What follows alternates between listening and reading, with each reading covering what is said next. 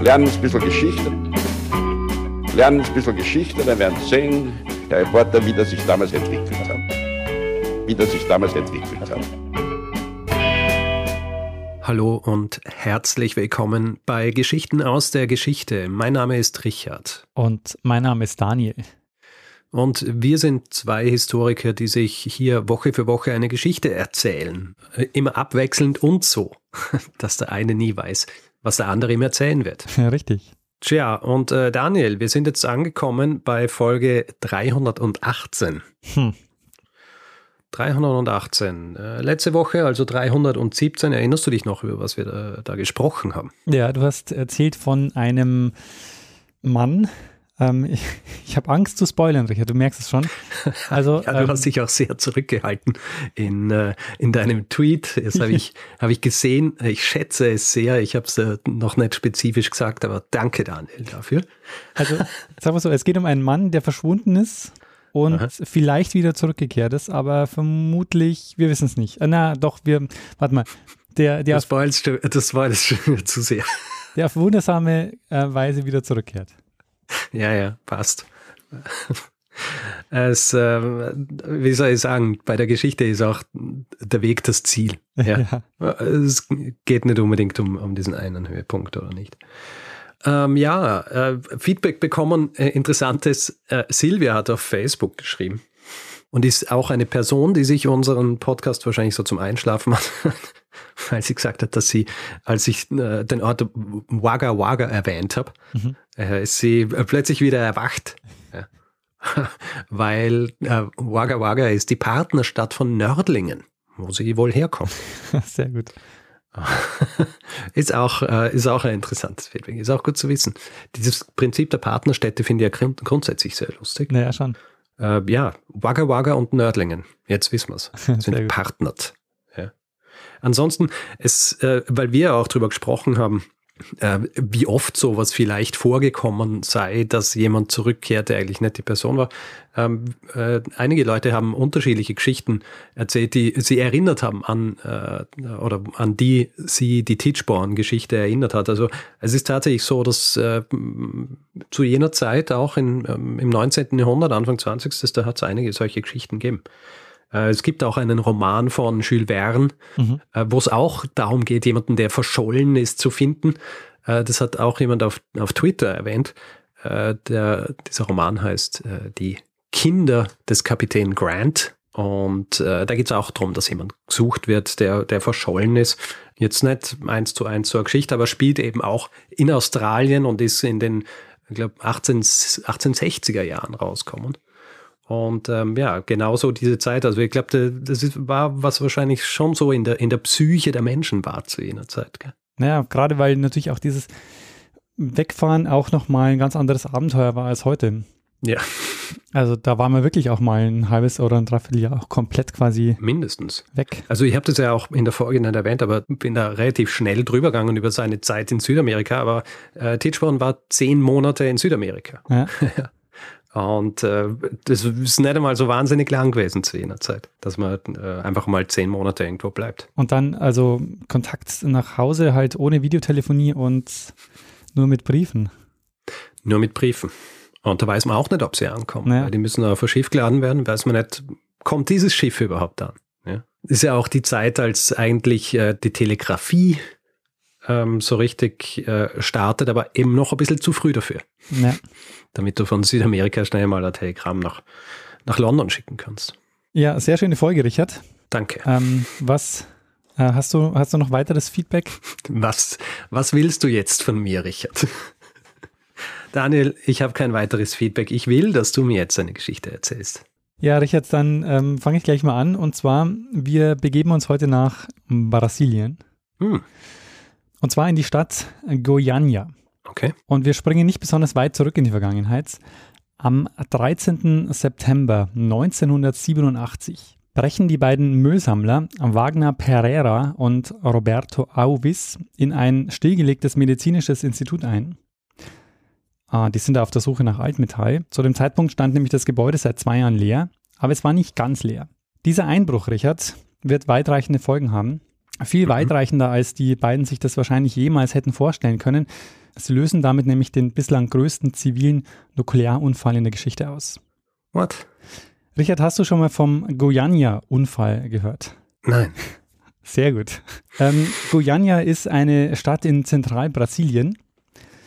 Ähm, es wohnen dort mehr als 1,5 Millionen Menschen. Und interessant ist, Goiânia ist nicht weit von der Hauptstadt Brasilia entfernt und Brasilia ist ja eine Planhauptstadt. Mhm. Also die ist erst in den 1950er Jahren gebaut worden und Goiânia ist auch so eine neu geplante Stadt und äh, zwar aus den 1930er Jahren.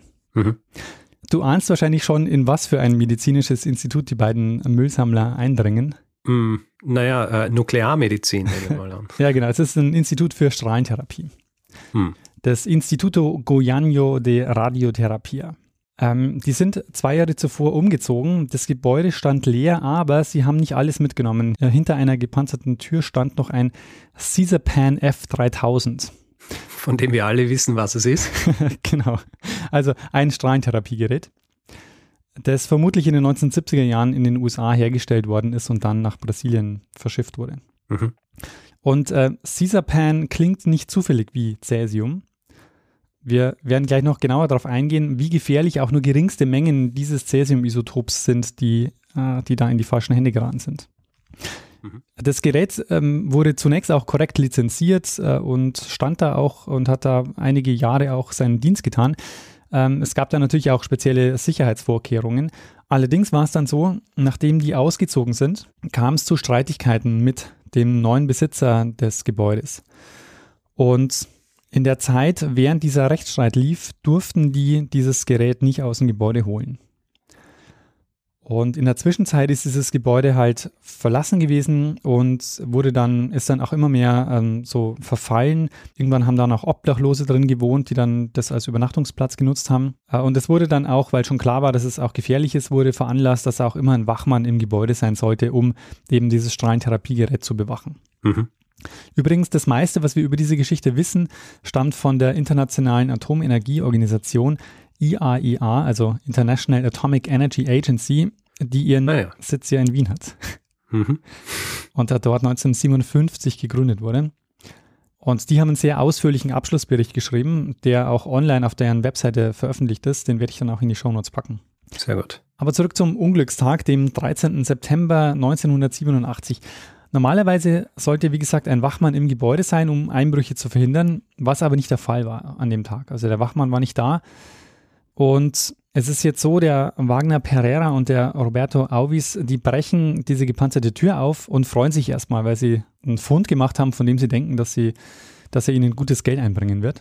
Und sie versuchen dann, dieses Gerät zu zerlegen und mit einer Schubkarre schleppen sie dann Teile des Geräts aus dem Gebäude und fangen an, es zu zerlegen. Allerdings an der Kapsel der Strahlenquelle stoßen sie dann an ihre Grenzen. Also mehrere Tage arbeiten die dann dran, diese Kapsel zu öffnen. Und inzwischen stellen sich bei den beiden auch schon die ersten Strahlenschäden ein. Also ihnen ist übel, ähm, einem ist die Hand angeschwollen und also gehen auch zum Arzt und der Arzt sagt aber, nee, das ist eine Allergie, das passt schon alles. Hm. Und man muss sich auch vorstellen, dieses radioaktive Material, das da drin ist, das ist natürlich besonders abgesichert. Also ähm, das ist unter anderem mit Blei ummantelt. Also es gibt so einen Strahlenschutzbehälter, der in einem weiteren Behälter ist und beides sind aus Stahl und haben so einen, also es gibt so einen doppelten Abschirmbehälter aus Blei und Stahl, in dem dieses, dieser Zylinder mit Cäsium äh, eingeschlossen ist. Mhm. Und Sie schaffen es dann tatsächlich auch, diesen Behälter zu beschädigen, also wo dieses Cäsium drin liegt. Sie kriegen ihn aber nicht ganz auf und zerlegt, sondern sie bohren mit dem Schraubenzieher und ein kleines Loch rein und sehen dann, ah, da gibt's, da ist Pulver drin. Und ähm, einer von beiden holt dann dieses Pulver raus und denkt, das ist Schwarzpulver und versucht es anzuzünden. Oh. Funktioniert aber nicht, also es ähm, brennt nicht und ähm, aber sie kommen dann nicht weiter, also sie bekommen das nicht weiter zerlegt und deshalb verkaufen sie dann die Einzelteile dem Schrotthändler Devia Auvis ähm, Ferreira. Und dem verkaufen sie das jetzt als Altmetall. Und es ist ja so ein kleines Loch jetzt äh, in, in, diesem, in diesem Gerät. Und mhm. dieser Verheerer, dieser Schrotthändler, der sieht es jetzt dort blau leuchten. Also das leuchtet so ganz leicht blau, ähm, dieses, dieses Cäsiumpulver. Und weil es so blau leuchtet, hält das für wertvoll. Und nicht nur wertvoll, also er hat so das Gefühl, entweder das ist wertvoll oder vielleicht sogar übernatürlich. Also er hat so, ihn fasziniert dieses, dieses blau leuchtende Pulver sehr und deshalb nimmt er es mit nach Hause. Mhm. Und er holt dann Stück für Stück ähm, das Pulver daraus, insgesamt 93 Gramm Cäsiumchlorid, das ist hochradioaktiv und ähm, das ist eben so ein Pulver, das ganz schwach blau leuchtet. Und er ahnt aber halt nicht, wie gefährlich dieses Zeug ist, das er da jetzt in der Hand hält und das er auch mit Freunden und mit der Familie teilt. Und so nimmt jetzt mhm. also dieses Unglück äh, seinen Lauf. An der Stelle sollte man vielleicht ein bisschen genauer über das Cäsiumchlorid sprechen. Ich habe schon gesagt, das sind 93 Gramm in der Kapsel. Das hört sich jetzt nicht besonders viel an. Und das Cäsium an sich wäre jetzt auch kein Problem gewesen. Cäsium ist übrigens 1861 von Robert Bunsen, also der mit dem Bunsenbrenner, mhm. äh, und Gustav Kirchhoff ähm, in Mineralwasser entdeckt worden. Mhm. Äh, Cäsium ist ein recht selten vorkommendes Leichtmetall, ist sehr wasserlöslich, deshalb findet man es zum Beispiel auch in den Meeren. Aber es gibt ein Cäsium-Isotop, nämlich das Cäsium 137 und das entsteht bei der Kernspaltung. Ist hochgradig radioaktiv und ist auch der Stoff, der bei den Reaktorkatastrophen in Tschernobyl und in Fukushima den äh, größten Teil des radioaktiven Materials äh, ausgemacht hat, das in die Umgebung gelangt ist. Mhm. Und das auch für die Verstrahlung gesorgt hat. Auch, also dieses Cäsium 137 ist auch das Material, das bei den Kernwaffentests auch entsteht. Und 19 Gramm des Cäsium-Isotops 137 hat jetzt dieses Pulver enthalten, das der Schrotthändler Verheera mit nach Hause genommen hat. Die Gesamtstrahlungsaktivität lag bei 50,9 Terabecquerel, was sich jetzt auch äh, vielleicht nicht so viel anhört, aber ich habe mal eine Vergleichszahl rausgesucht. Okay. Und zwar Österreich war eines der am stärksten betroffenen Länder in Europa von der Tschernobyl-Katastrophe. Mhm. Und die durchschnittliche Cäsium-137-Kontamination lag bei 18,7 Kilobecquerel pro Quadratmeter. Und okay. wenn wir jetzt die Zahlen vergleichen, wir haben 50,9 Terabecquerel und mhm. äh, 18,7 Kilobecquerel. Wenn wir jetzt die Terabecquerel umrechnen in die Kilobecquerel, da stehen wir bei 50 Milliarden. Ich meine, es ist wie, ähm, man kann sich es wahrscheinlich einfacher vorstellen, wenn man sich äh, Kilobyte versus Terabyte anschaut, oder? genau. Die genau. Größenordnung. Genau. Weil du hast ja Kilo zu Mega zu Giga zu Tera und ähm, vergleiche mal ein Kilobyte mit einem Terabyte. Also die, ähm, die Größenordnung wird einem da schon recht äh, schnell klar. Ganz genau. Also ich muss dich jetzt nicht mehr von der Ernst, vom Ernst der Lage überzeugen. Nein, ich bin überzeugt. Allerdings, ähm, es relativiert sich jetzt gleich ein bisschen äh, diese riesige Zahl, weil die ist nicht, die sagt nicht unbedingt was über die Gefährlichkeit aus. Ähm, warum das so ist, darum wird es jetzt gleich gehen. Ich würde nämlich noch, bevor ich in der Geschichte weitergehe, noch ein bisschen über Strahlung sprechen, die ja auch durch diese radioaktiven Zerfallsprozesse entsteht. Und dieses Cäsium 137 ist ein Beta-Strahler und auch ein Gamma-Strahler. Und ich weiß nicht, ob du dich damit auskennst. Ich habe zumindest keine Ahnung von dieser, ähm, also von, von Strahlung und wie das funktioniert. Ähm, ich, mein, äh, mein Wissen, was das angeht, ist auch eher rudimentär. Sehr gut. Ich habe nämlich bei jemandem nachgefragt, der sich auskennt. Mhm. Und uns das erklären kann, nämlich bei einem echten Physiker, bei äh, Florian Eigner. Ah ja. Und äh, weißt du, Richard, dass ihr zwei was gemeinsam habt? Äh, wohnen wir nicht beide in Wien? Ja, genau. Also ihr habt die Gemeinsamkeit, ihr wohnt beide in Wien, aber ihr habt noch eine, mhm. noch eine weitere Gemeinsamkeit. Ähm, haben wir irgendwann einmal fürs selbe Medium geschrieben. Ganz genau. Ihr hattet beide eine Kolumne bei, dem On bei einem Online-Magazin, für das ich mich auch äh, eine Weile lang engagiert habe. Das ist aber lange her. Ich glaube, es muss 2007 gewesen sein. Mhm. Und ansonsten ist Florian eben auch als Wissenschaftspublizist unterwegs. Er hat ein sehr, äh, sehr rege aktiv auf Twitter und er hat äh, vor kurzem ein Buch geschrieben, das den sehr schönen Titel hat, Die Schwerkraft ist kein Bauchgefühl. Mhm. Und ich habe Florian mal gebeten zu erklären, was es denn mit dem Cäsium 137 auf sich hat. Zunächst muss man sagen, Cäsium ist ein Element, das normalerweise natürlich vorkommt in der Variante Cäsium 133. Also diese Zahl, ähm, die, man da, die man da angibt, entspricht der Zahl von Protonen und Neutronen insgesamt, die es in diesem Atom gibt. Äh, Cäsium hat Ordnungszahl 55 im Periodensystem, das heißt 55 Protonen.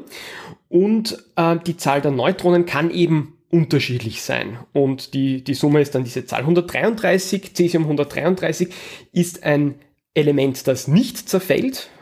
Ähm, aber es gibt eben auch andere Varianten von Cäsium, andere Isotope, äh, mit einer anderen Zahl von Neutronen und das äh, besonders äh, Wichtige ist das Cäsium 137. Das hat also vier Protonen mehr als das Cäsium, das in der Natur vorkommt und das ist radioaktiv. Genau, das Cäsium 137 ist also radioaktiv und ich habe dir vorhin von der Einheit Becquerel erzählt und mhm. ähm, Becquerel beschreibt den Zerfallsprozess pro Sekunde. Das sind eben diese 50 Milliarden, also das insgesamt dieser, diese Zerfallsprozesse, die diese ähm, 19 Gramm Cäsium 137 hatten. Mhm. Aber was und wie da eigentlich zerfällt und warum gibt es unterschiedliche Arten von Strahlung, das habe ich äh, Florian noch gefragt und er erklärt jetzt also, wie das, wie das ist mit der Beta- und Gammastrahlung, weil Cäsium eben beides ist. Also Cäsium 137 ist ein Beta- und ein Gammastrahler. Radioaktive Strahlung, das ist ein Begriff, den man oft etwas unscharf verwendet. Radioaktivität, ähm, schauen wir uns das mal allgemein an. Also Radioaktivität bedeutet einfach, dass ein Atom zerfällt, spontan, äh, einfach so. Äh, jetzt kann man sich aber das nicht so Mickey Maushaft vorstellen, dass das Atom einfach in zwei ungefähr gleich große Teile zerbricht, sondern es gibt eben unterschiedliche Arten von radioaktivem Zerfall. Und das haben wahrscheinlich die allermeisten schon mal gehört. Da gibt's eben Alpha, Beta und Gamma-Zerfälle. Ähm, bei einem Alpha-Zerfall spuckt dieser Atomkern einfach ein einen Heliumkern aus, also zwei Protonen und zwei Neutronen. Das wird da rausgeschossen. Äh, dementsprechend ist das, was übrig bleibt, ein bisschen kleiner, ein bisschen leichter als äh, das, was vorher war. Und dieser Heliumkern, zwei Protonen, zwei Neutronen, fliegt einfach davon mit einer bestimmten Energie. Das ist Alpha. Ähm, dieser Heliumkern kann relativ leicht aufgehalten werden. Man hört es immer wieder, schon ein, ein Blatt Papier reicht, äh, um das aufzuhalten. Also wenn ich von Alpha-Strahlung spreche, dann ist es nichts anderes als solche Alpha-Teilchen, also Heliumkerne, die herausgeschossen werden von radioaktiven Atomen, die gerade eben zerfallen sind. Und ähm, das klingt jetzt relativ harmlos, wenn ich diese Alpha-Teilchen mit einem Blatt Papier aufhalten kann, dann hat man so das Gefühl, das kann ja nichts Schlimmes sein. Aber ganz so ist es nicht. Ich kann nämlich, wenn ich Pech habe, diese Teilchen, also solche Atome, die dann Alpha-Zerfall machen, einatmen, dann passiert dieser Zerfall in meinem Körper und das kann dann ziemlich unangenehm sein. Gut, das ist mal Punkt eins. Dann gehen wir weiter zum Beta-Zerfall. Beim Beta-Zerfall wird ein Neutron in ein Proton umgewandelt. Jetzt könnte man sich mal fragen, ist das überhaupt möglich? Das ist vielleicht auf den ersten Blick überraschend, dass das überhaupt geht. Ja, das ist möglich, aber die elektrische Ladung muss noch gleich bleiben. Das heißt, wenn ein Neutron in ein Proton umgewandelt wird, also etwas Neutrales in etwas, was positiv elektrisch geladen ist, dann muss die Ladung ausgeglichen werden. Das heißt, es muss auch noch ein Elektron entstehen. Und dieses Elektron wird dann auch rausgeschossen aus diesem Kern. Das heißt, bei Beta-Zerfall wandelt sich der Kern einfach um, indem ein Neutron zum Beispiel eben in ein Proton umgebaut wird und ein Elektron rausfliegt. Und dieses Elektron hat wieder eine Menge Energie und dieses Elektron kann dann auch, wenn es zum Beispiel äh, eine Zelle meines Körpers trifft, Schaden anrichten äh, diese Elektronen, die da rauskommen, nennt man dann eben Beta-Strahlung. Also äh, Beta-Strahlung ist äh, auch eine Teilchenstrahlung, so wie die Alpha-Strahlung. Da fliegen Elektronen raus und auch die kann man relativ leicht aufhalten. Nicht unbedingt mit einem Blatt Papier, aber mit, ich weiß nicht, einer Tür, die ich verschließe oder so, äh, kann ich die Beta-Strahlung bereits abhalten. Gut, das war Kapitel 2. Letztes Kapitel, die Gammastrahlung. Das ist das, wovor man eigentlich so landläufig am meisten Angst hat. Das äh, weiß man immer, ja, bei, bei Tschernobyl, bei Reaktorkatastrophen, da äh, ist das Schlimme, dass Gammastrahlung freigesetzt wird. Gammastrahlung ist jetzt keine Teilchenstrahlung, ja, das sind keine Teilchen mit Masse, die da rausgeschossen werden, wie bei Alpha und Beta, sondern bei der Gammastrahlung wird elektromagnetische Strahlung freigesetzt. Das heißt, das ist so etwas ähnliches wie sichtbares Licht, nur einfach mit einer Wellenlänge, die viel, viel kleiner ist. Daher viel, viel energiereicher ist. Und das Problematische bei dieser Gammastrahlung ist, dass die Gammastrahlung mit den Molekülen in unserem Körper schlimme Dinge anrichten kann. Die hat nämlich so viel Energie, dass sie zum Beispiel unsere DNA schädigen kann. Ja, wenn da die Gammastrahlung unseren Zellkern trifft irgendwo, dann ist es möglich, dass die, die DNA zerbricht und dass dann zum Beispiel Krebs ausgelöst wird in einer, in einer Zelle. Das ist das Problematische an Gammastrahlung und tückisch ist auch, dass sie eben nicht leicht abschirmbar ist. Ja, die durchdringt äh, selbst äh, dicke Wände, wird dadurch ein bisschen abgeschwächt, aber eben nicht, nicht ganz und deswegen ist es nicht so leicht, sich vor der Gammastrahlung zu schützen. Also wir haben jetzt über das Cäsium gesprochen, also über das Cäsium 137 und über Strahlung. Und, das, und, und der nächste Punkt, ähm, den ich gerne noch ähm, besprechen würde, um, um danach besser die Folgen zu verstehen, ähm, die dann jetzt, äh, die dann jetzt dann eintreten werden oder über die wir jetzt dann sprechen werden, ist, dass wir noch über die, über die Maßeinheiten sprechen. Weil es gibt nämlich einige Maßeinheiten wie Becquerel, über, über das wir schon gesprochen haben, äh, mit denen Radioaktivität gemessen und beschrieben wird. Aber Becquerel eignet sich jetzt als ja, als Beschreibung der Auswirkungen dieser Strahlung nicht besonders gut. Und warum das so ist, wird uns Florian gleich äh, erklären. Uh, ja, das ist, das ist etwas unübersichtlich, das stimmt, weil es da so eine, eine ganze Reihe von Maßeinheiten gibt. Und die ist nicht immer ganz leicht auseinanderzuhalten. Also man kann jetzt einfach die Anzahl der radioaktiven Zerfälle zählen. Das macht man dann in der Einheit Becquerel. Das zählt einfach, wie viele Atome zerfallen. Und dann kann ich aber sagen, nein, das ist gar nicht das Entscheidende, sondern entscheidend ist, wie viel Energie dadurch äh, deponiert wird oder, oder freigesetzt wird. Äh, dann stellt man aber fest, da, dann kommen wir zur, zur Maßeinheit Gray, man stellt mal fest, das ist auch nicht das allein Ausschlaggebende, denn wichtig ist auch, wie viel Energie nehme ich äh, als Mensch im Körper auf in unterschiedlichen Organen ja, und auf welche Weise, weil es macht möglicherweise auch einen Unterschied, ob ich dieselbe Energiemenge jetzt in Form von Gammastrahlung oder in Form von den Elektronen der Beta-Strahlung abbekomme. Ja. Und da gibt es viele Daten, die man erhoben hat und man hat da äh, Erfahrungswerte gesammelt und hat deswegen dann so Methoden gefunden, äh, die unterschiedlichen Arten von Interaktion zwischen Strahlung und dem menschlichen Körper mit unterschiedlichen äh, Gewichtungsfaktoren zu versehen. Das heißt, wenn ein, ein Körperteil von mir betroffen ist, der sehr empfindlich reagiert auf radioaktive Strahlung, dann kriegt es einen höheren Gewichtungsfaktor. Wenn es eine Art von Strahlung ist, die gefährlicher ist als andere. Ja, kommt zum Beispiel dann auch darauf an, wie viel Energie hat jetzt dieses, dieses Elektron.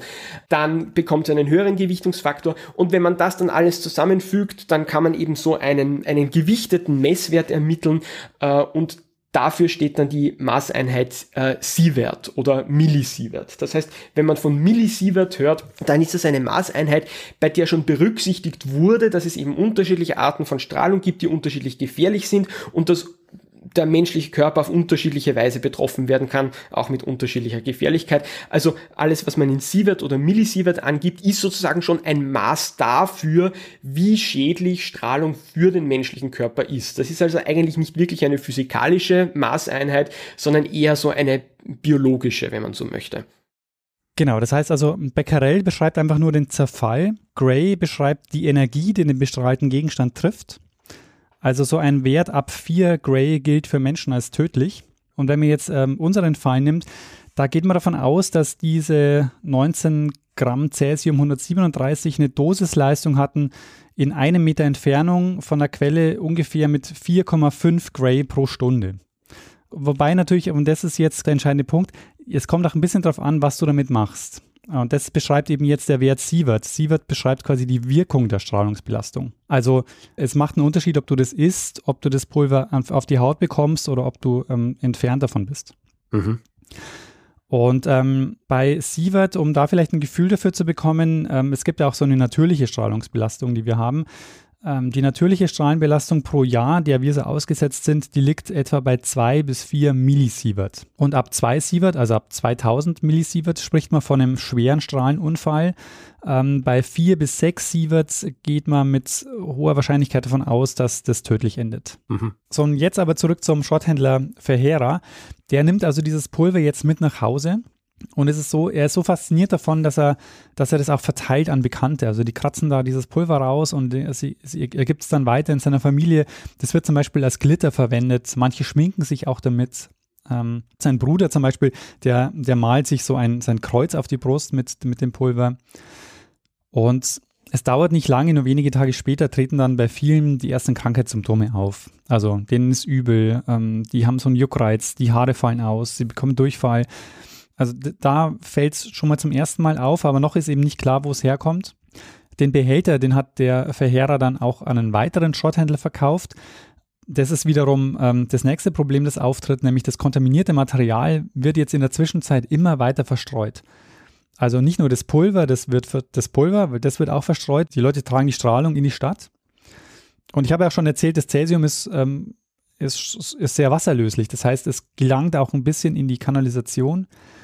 Ähm, man wird später sogar in Sao Paulo, also 800 Kilometer entfernt, noch Spuren dieses Cäsiums entdecken. Der Einbruch findet am 13. September statt. Und der Frau von Ferreira die wird jetzt langsam skeptisch. Also die Maria Gabriela äh, Ferreira, der kommt es komisch vor, dass in ihrem Umfeld so viele Erkrankungen äh, stattfinden und sie hat den Bestrahlungskopf im Verdacht und sie holt den von dem anderen Schrottplatz wieder zurück, packt ihn in einen Sack und bringt ihn mit dem Bus in ein Krankenhaus. Mhm.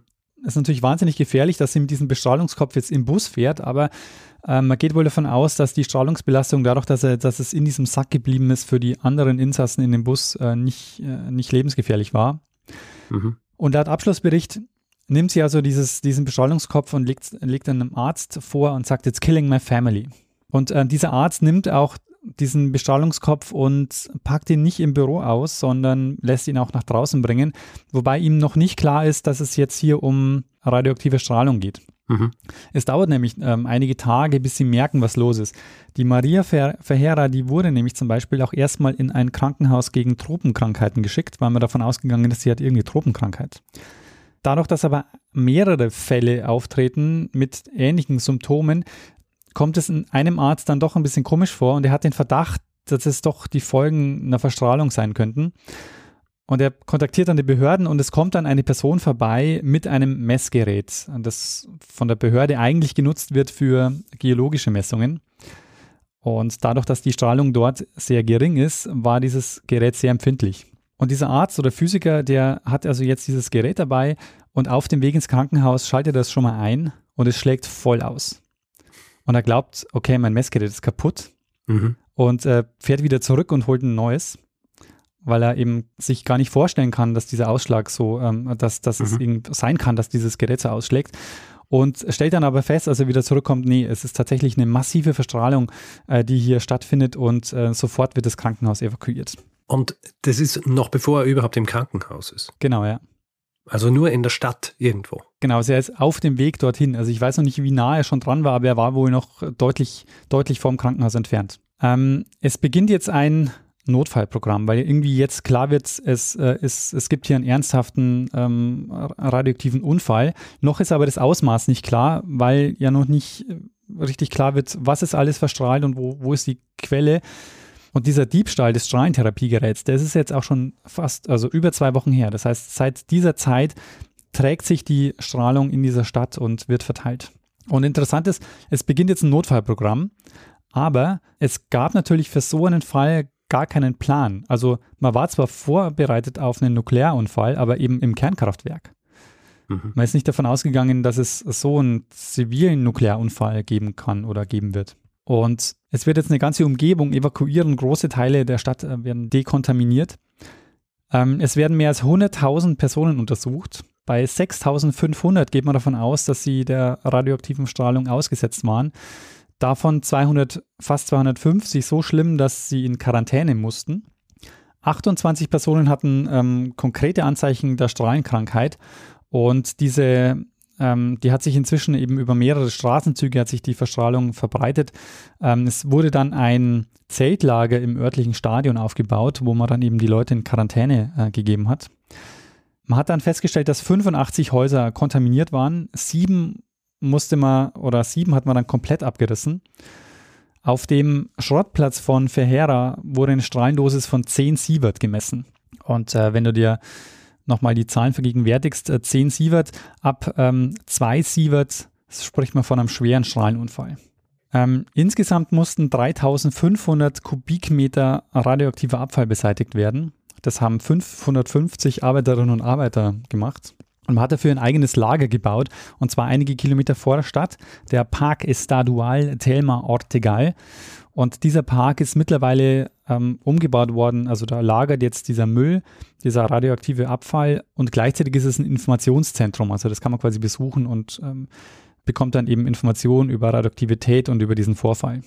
Mhm. Und ähm, ja, die werden dort so lange gelagert, bis eben die radioaktiven Abfälle nicht mehr gefährlich sind. Ähm, eine Frage, die ich mir gestellt habe, die du dir vielleicht auch stellst, ist, wie haben sie eigentlich die ganzen Spots jetzt gefunden, die verstrahlt waren, um sie dann zu dekontaminieren? Naja, ähm, ich nehme mal an, dass sie durch die Stadt gefahren sind mit ihrem Messgerät, oder? Genau, das haben sie gemacht und das ist eben, das fand ich sehr interessant, weil sie haben zum einen aus der Luft haben sie systematisch die Stadt abgeflogen und haben gemessen. Mhm. Und um kleinere Strahlungsspots zu finden, haben sie Detektoren auf Autos geschraubt und sind mit den Autos durch die Stadt gefahren. Mhm. Äh, sie haben natürlich auch das Grund- und Leitungswasser untersucht, haben Luftproben genommen regelmäßig und es wurde dann eben über Wochen und Monate wiederholt. Und ähm, ich habe aber in einem Bericht auch gelesen, dass die Stadt bis heute radioaktiv belastet ist. Also der, ähm, der Schrottplatz von Verheera, der ist heute immer noch ähm, mit Beton versiegelt und nicht weiter bebaut worden. Mhm. Ähm, zur Reinigung der Häuser, und das ist jetzt eine, und das ist jetzt ein interessanter Querverweis zu einer anderen Folge, der mir so nicht klar war, aber der ähm, sehr gut reinpasst. Zur Reinigung der Häuser hat man auf Preußisch Blau zurückgegriffen. Ah. Äh, das habe ich in Folge 228 erzählt über die Entdeckung des Berliner Blaus. Das ist so, mit dieser Farbe lässt sich nämlich das Cäsium binden. Und deshalb wird es auch heutzutage als Medikament verwendet. Also es war zwar schon im Einsatz, aber bei diesem Unfall, bei diesem Goiania-Unfall, da kam es zum umfangreichsten Einsatz von Berliner Blau in der Geschichte der Nuklearunfälle. Huh also in diesem Bericht kommt dann eben auch, das ist sehr interessant, in diesem Bericht der, der Atomenergiebehörde, da wird auch eben äh, geschrieben, da, wie man mit dem Preußisch Blau auch experimentiert hat. Also man hat dann eben auch geguckt, welche Wirkung hat es, wie viel Cäsium lässt sich damit binden und hat da eben dieses, dieses Medikament großflächig eingesetzt. Radiogardase heißt das Medikament mit dem Berliner Blau und das hat man an, als Medikament bei 46 Personen eingesetzt. Mhm. Das ist nämlich so, man nimmt dieses Medikament, also das Berliner Blau, das bindet das Cäsium und das scheidet man dann wieder aus. Also das Berliner Blau wird quasi vom Körper nicht zersetzt und deshalb eignet sich das ganz gut, um das Cäsium aus dem Körper zu bringen. Unmittelbar sind vier Menschen gestorben bei dieser Geschichte. Man geht aber davon aus, dass bis heute um die 500 Personen noch an Spätfolgen leiden. Mhm. Äh, was vielfach eben auch die Helferinnen und Helfer sind, die die Stadt äh, dekontaminiert haben. Unter jenen, die gestorben sind, sind auch die dabei, die es gestohlen haben? Die nicht. Also äh, die beiden, die es gestohlen haben, äh, da wurde bei einem der Arm amputiert, aber sie mhm. haben die Strahlenfolgen überlebt. Mhm. Jüngstes Opfer war die Nichte von Verheera. Die hat nämlich ein wenig von dem Pulver gegessen.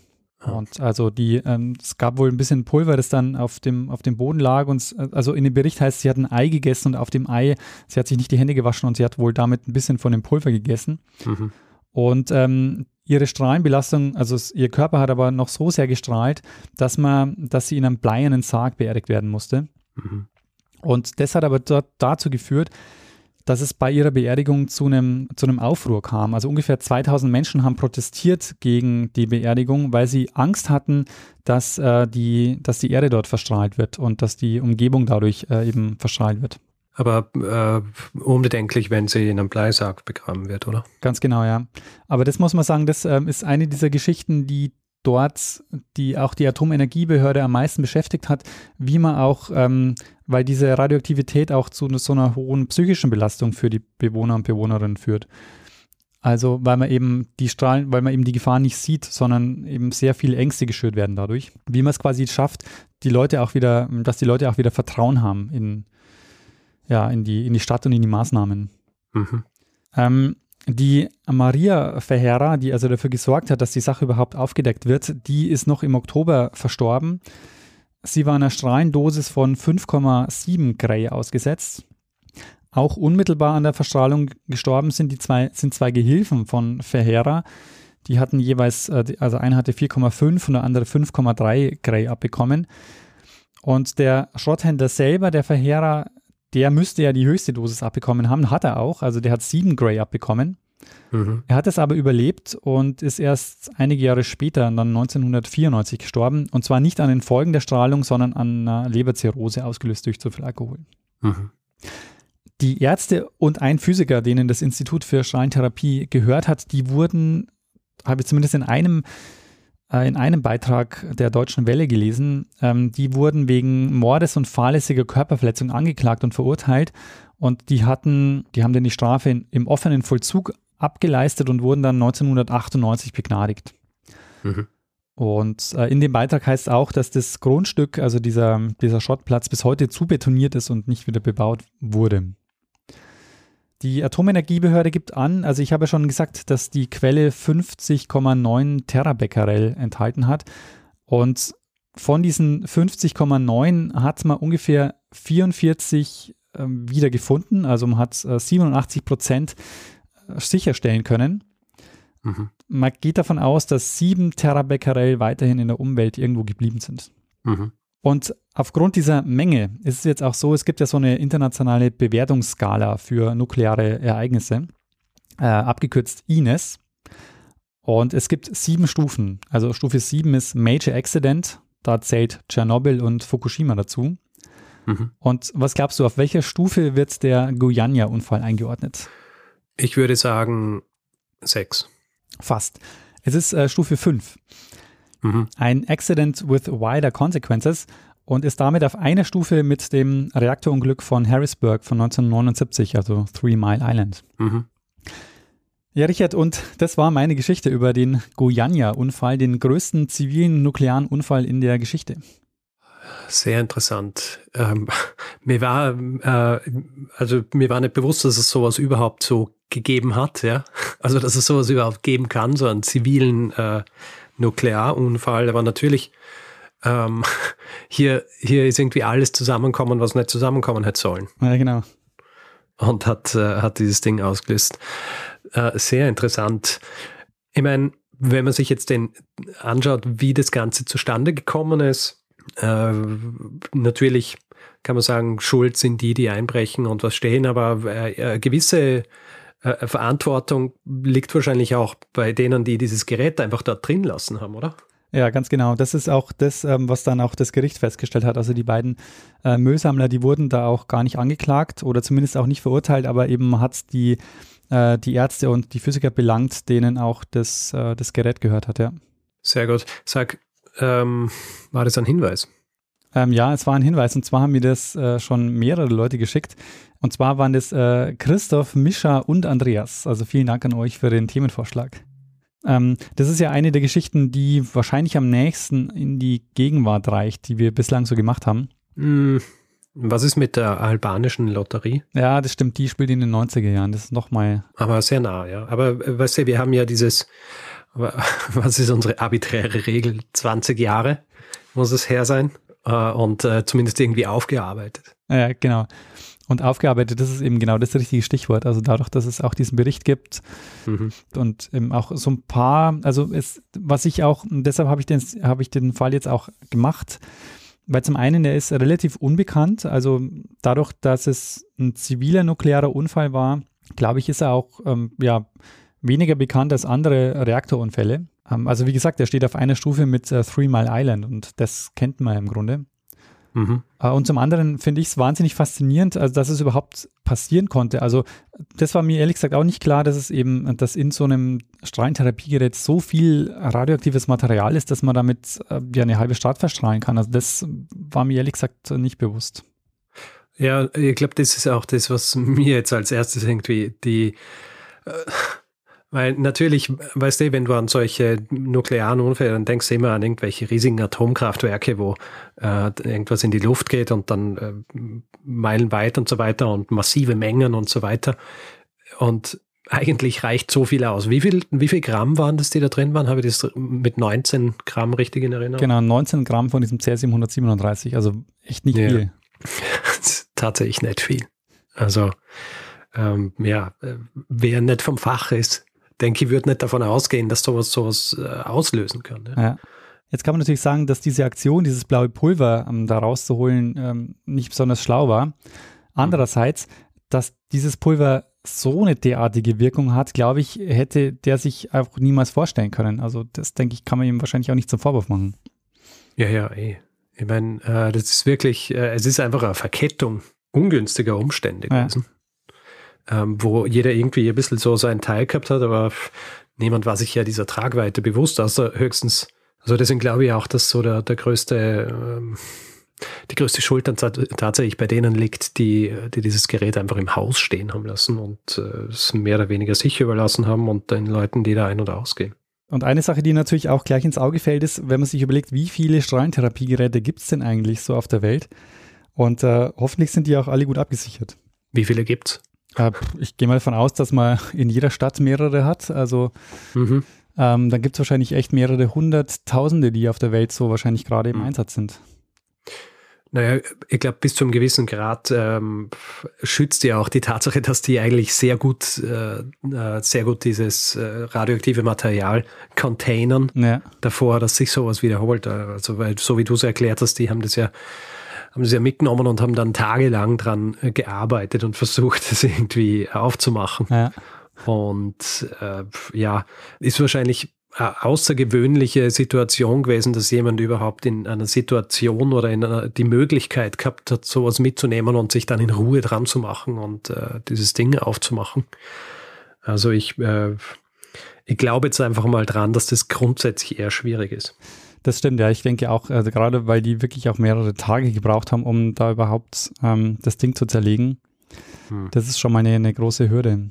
Aber ich meine, diese, ähm, diese phosphoreszierenden Eigenschaften Ja, äh, von radioaktivem Material, die äh, haben mir die Leute immer schon fasziniert. Ja, also es stimmt. gibt ja diese, es gibt ja Uhren, die versehen sind mit radioaktivem Material aus Anfang des 20. Jahrhunderts oder auch Gläser, die so versehen sind, die dann eben auch so grün schimmern.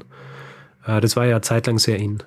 das wäre eigentlich, äh, dachte ich, habe ich das noch geplant gehabt für so Anwendungen von radioaktivem Material. Hm. Ähm, aber dadurch, dass die Folge jetzt eh schon zu lang geworden ist, habe ich das ausgelassen. Aber es gibt ja auch echt so ganz viele Ja. Anwendungen, auch so, also, ähm, so Schminke zum Beispiel oder so Cremes, die, Mhm. man, die man gemacht hat mit radioaktivem Material. Nein, nein, nee, Zahnpasta war das, glaube ich, auch. Hm. Es gab auch mal eine Zahnpasta. Ich meine, es, äh, es ist skurril, aber es ist auch nicht so wahnsinnig lustig, wenn man sich überlegt, was äh, mit den vornehmlich Frauen eigentlich, die diese Dinge bemalt haben, dann passiert ist, weil man ihnen nicht gesagt hat, dass das halt radioaktiv ist. Oh ja, also du meinst jetzt bei den Uhren die Radium Girls. Ja. Ich habe das Gefühl, wir haben schon mal drüber gesprochen. Ich habe auch gerade den Eindruck, dass wir die Radium Girls, die hatten wir schon mal. Ja, irgendwann haben wir die, glaube ich, erwähnt. Ah, wahrscheinlich als du was über Uhren gemacht hast. Vielleicht, ja. Vielleicht die Uhrenfolge, ja. Wäre eigentlich eine eigene Folge wert. Jetzt natürlich nicht mehr, weil jetzt haben wir es schon erwähnt. Ja. Jetzt haben wir es verbraten. In, in, Im Diskussionsteil einer Folge. Sehr gut. Äh, sehr interessante Geschichte. Ich habe noch nie davon gehört. Äh, bin jetzt auch ein bisschen mehr sensibilisiert, glaube ich. Also sollte ich irgendwie in die Nähe eines solchen, äh, irgendwo einmal, wenn ich äh, in der Stadt herumgehe und ein, ein äh, verlassenes Gebäude finde und ich sehe sowas, dann halte ich mich fern. Wenn es blau schimmert, Richard, lauf. dann, dann ist es schon spät, wenn ich es blau schimmern sehe. Sehr gut. Ähm, Daniel, ähm, ach so, ja, danke auch an Florian Eigner für die, ähm, für die hervorragende fachliche Unterstützung. Hier. Ganz genau. Vielen, vielen Dank, äh, Florian, dass du dir Zeit genommen hast. Freut mich. Jetzt haben wir ihn auch einmal im Podcast gehabt. Genau, das war das Ziel. Weil ich lese ja viel von ihm auf Twitter und so weiter. Und er Genau. ist ein, äh, sehr produktiv. Sehr und ähm, ja, freut mich. Ja. Sehr gut. Und äh, dass wir uns ja quasi äh, um, um eine Ecke auch kennen. Ja? Also so diese Six Degrees. ja. Das ist äh, im Grunde nur ein Degree. Aber ihr habt euch noch nie getroffen oder gesehen? Nein. Also nicht, dass ihr wüsst. Ja. Ich meine, ich vergesse viel, aber daran würde ich mich, glaube ich, erinnern. Aber ich meine, wir, wir sehen in Wien, äh, beziehungsweise in Österreich, so dieser, dieser Zirkel, äh, Journo und Medien und, äh, und jetzt auch Podcasts und so weiter, das ist alles sehr, äh, sehr nah beieinander. Das, Das heißt, stimmt. man weiß viel von Leuten oder dass sie existieren und liest viel von ihnen, ohne wirklich tatsächlich mit ihnen so in Kontakt gewesen zu sein. Gut, dann ähm, würde ich sagen, wenn du dem Ganzen nichts mehr hinzuzufügen hast, äh, gehen wir über zum Feedback-Hinweis-Blog. Machen wir das. Wer Feedback geben will zu dieser Folge oder anderen, kann das per E-Mail machen. Feedback at geschichte.fm, kann es auf Twitter machen, das ist unser Accountname Geschichte FM, kann das auf Facebook tun, da heißen wir auch äh, Geschichte FM. Und wer uns auf Spotify hört, kann uns dort folgen. Und wer uns reviewen will, Sterne vergeben, unsere Sichtbarkeit erhöhen, äh, Leuten sagen, wie, wie großartig sie uns finden, ähm, dann kann man das zum Beispiel auf Apple Podcasts machen oder auf panoptikum.io oder einfach grundsätzlich überall, wo Podcasts bewertbar sind. Und wer keine Lust hat, hier in diesem Podcast Werbung zu hören, hat die Möglichkeit, sich via Steady einen Feed zu kaufen für 4 Euro im Monat. Da bekommt er dann auch jeden Mittwochvormittag die neue Folge in den Podcatcher geliefert, aber eben äh, jeweils die Folge ohne Werbung. Ihr findet das Ganze unter geschichte.fm slash steady. Wir bedanken uns in dieser Woche bei Kerstin, Jan, Silke, Rudolf, Ulrich, Oliver, Lorenz, Michael, Stefanie, Simon, Katharina, Jan, Günther, Thomas, Sofian, Georg, Sebastian, Judith, Stefan, Iris Susanne, Tom, Markus, Matthias, Julian, Samuel, Andreas, Georg, Lutz, Christian, Flavia, Mark, Tom, Paul, Inga, Silat, Lena, Elisabeth, André, Kai, Jan Hendrik, Diana, Christoph, Robert, Katharina, Simon, Achim, Lisa und Stella. Vielen, vielen Dank für eure Unterstützung. Ja, vielen herzlichen Dank. Ja, Richard, dann würde ich sagen, ähm, gehen wir doch, nee, machen wir das, was wir immer machen. Mhm. Und geben wir dem einen das letzte Wort, der es immer hat. Bruno Kreisky. Lernen ein bisschen Geschichte. Lernen ein bisschen Geschichte, dann werden Sie sehen, der Reporter, wie das sich damals entwickelt hat. Wie das sich damals entwickelt hat.